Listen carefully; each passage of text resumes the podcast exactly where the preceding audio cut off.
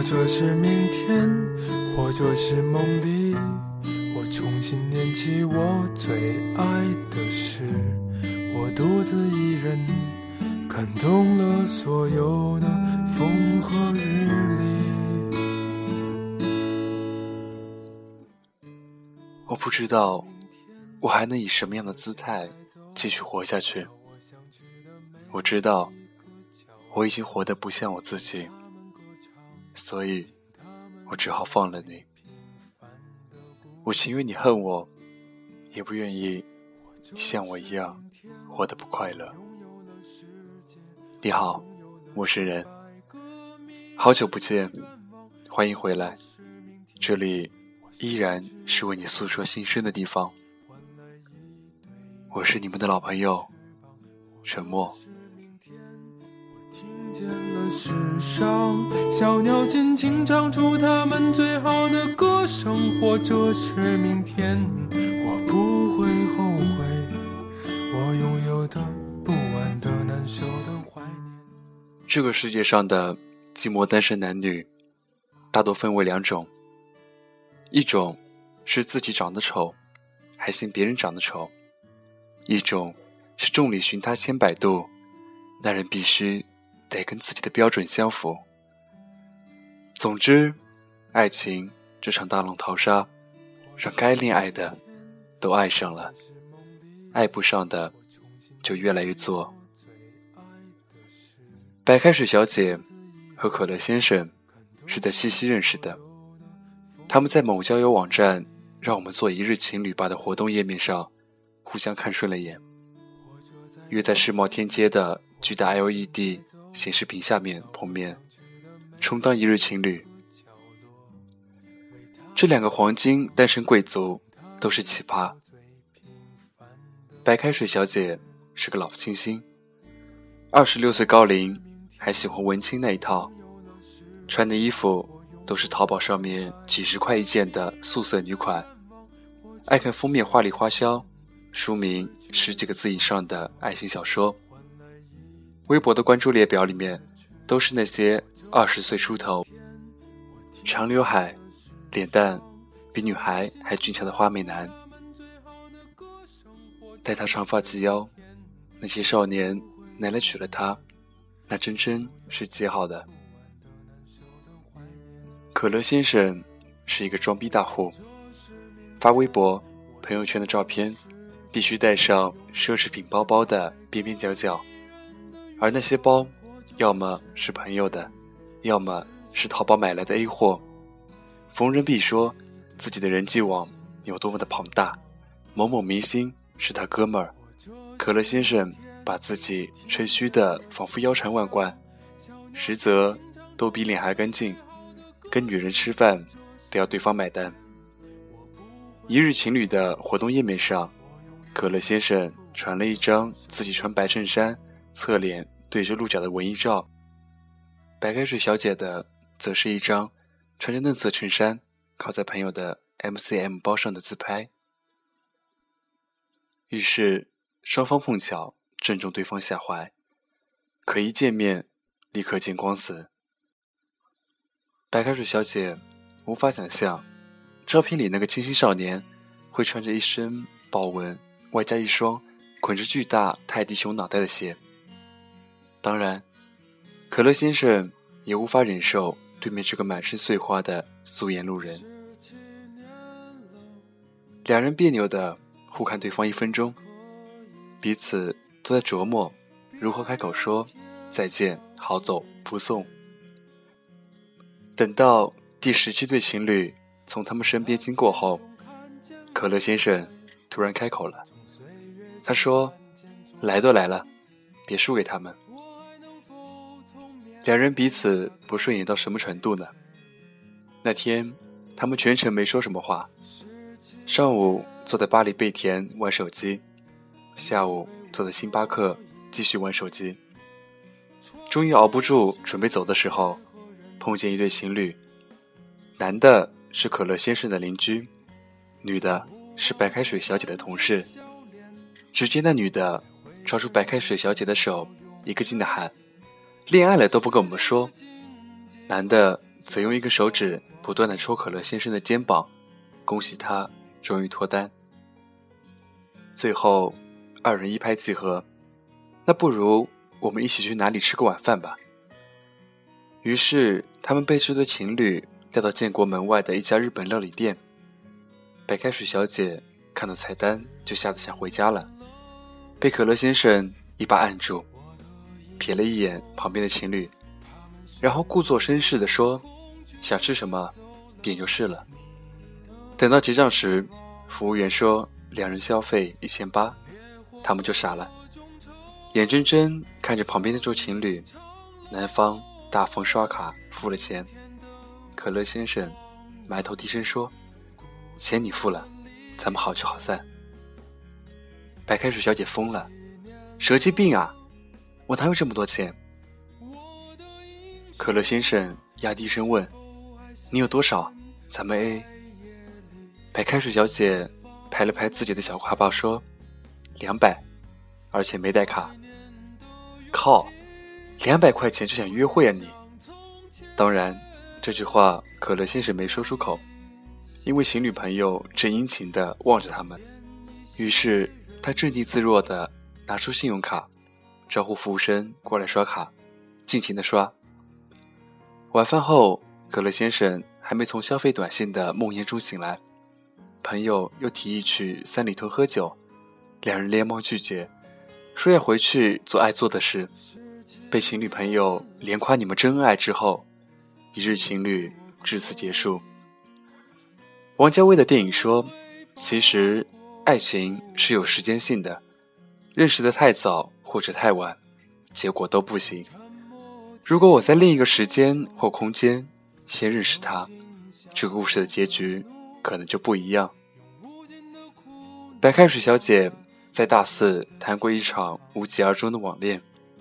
对方说自己是个飞行员，爱写博客，笔名叫空中列车司机，文笔酸到不行，背景音乐就一直在雷光下、陈绮贞等人的歌单里轮换。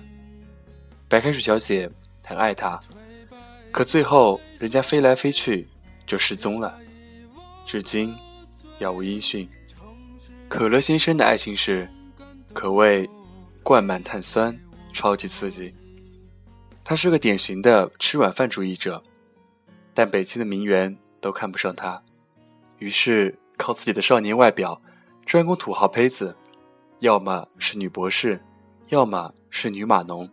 三年谈了十几个妹子，他就像一家客栈，专门收留进京赶考的书生，和每个人私定终身。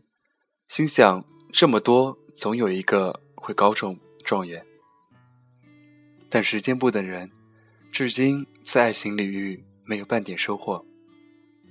一日情侣之事没过多久，白开水小姐和可乐先生就成了室友。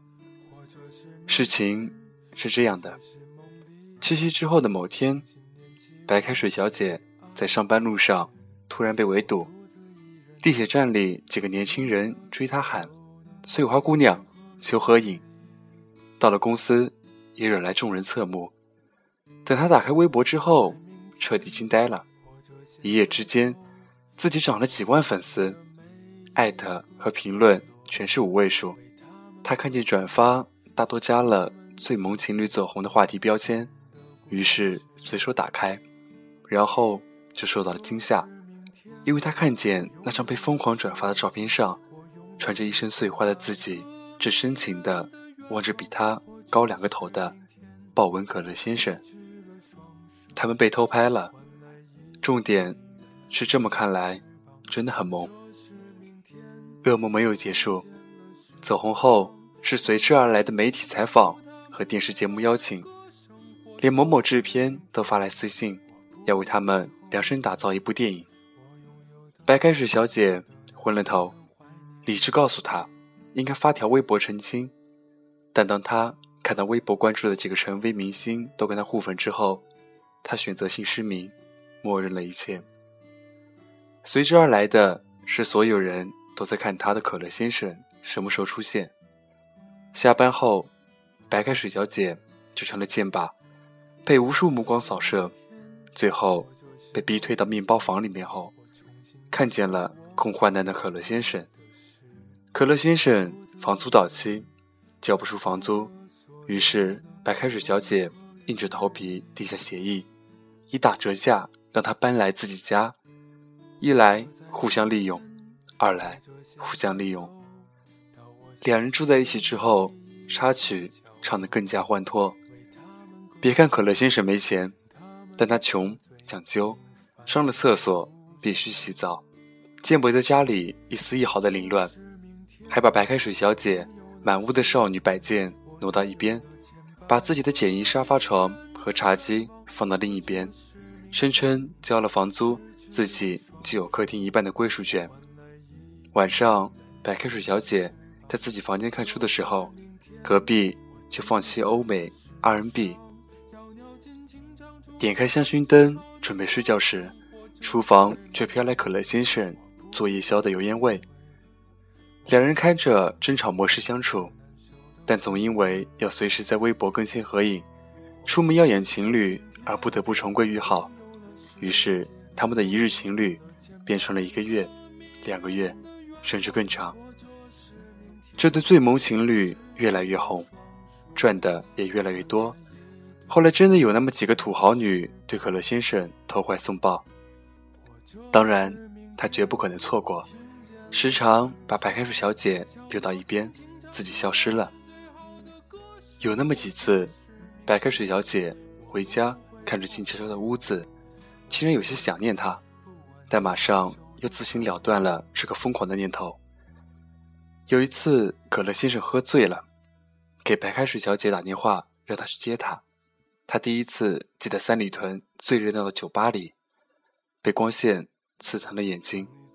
尽管忍受不了空气中的酒腥味，但还是把瘫倒的可乐先生从一个大胸美女身边拽了出来。周六的街道挤满了车，却没有一辆能载他们回去。白开水小姐就这么吃力的扛着他，蹒跚的向前走。可乐先生满嘴胡话，他说：“刚才打你电话，一个女人接的，他连说了好几个打错了。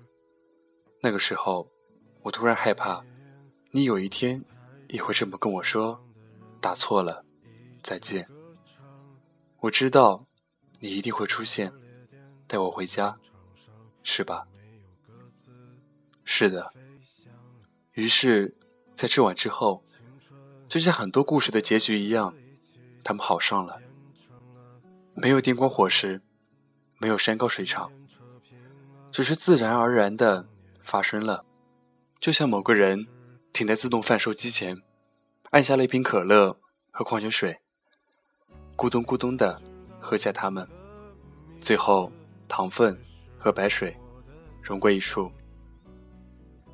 你为未来对象设下很多标准。但最后，与你牵手的那个，往往是标准之外的那个。遇见他时，那些长相、体重、有没有身骑白马、是不是才高八斗，都不重要了。因为，他不是你喜欢的那种人，却是你喜欢的那个人。某天，白开水小姐卧在床上，用可乐先生的电脑看剧，一时兴起。想去看看以前常逛的博客和网站。打开后，自动显示之前登录人的首页。他看见头像下的昵称“空中列车司机”。最后一篇更新是在六天前。他扣上笔记本电脑，深吸了一口气。王家卫还说：“世界所有的相遇，都是久别重逢。”最后。节目的结尾，送上我唱的一首宋冬野的《暗河桥》，因为这首歌带给我感触很多。那么，献丑了，晚安，我们下期再见。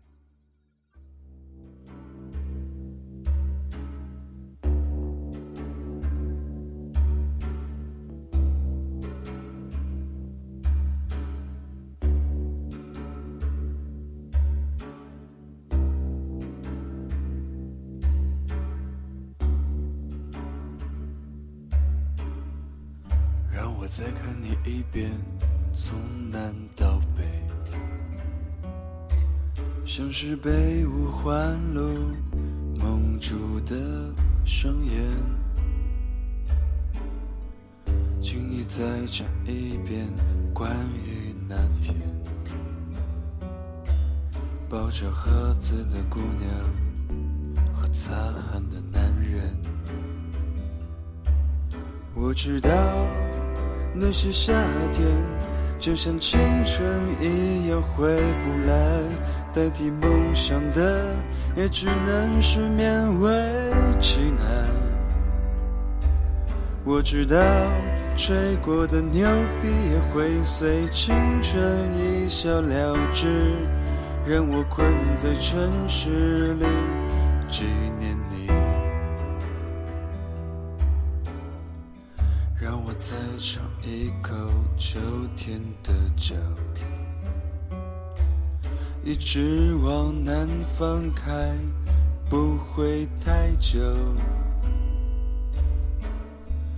让我再听一遍最美的那一句，你回家了，我在等你呢。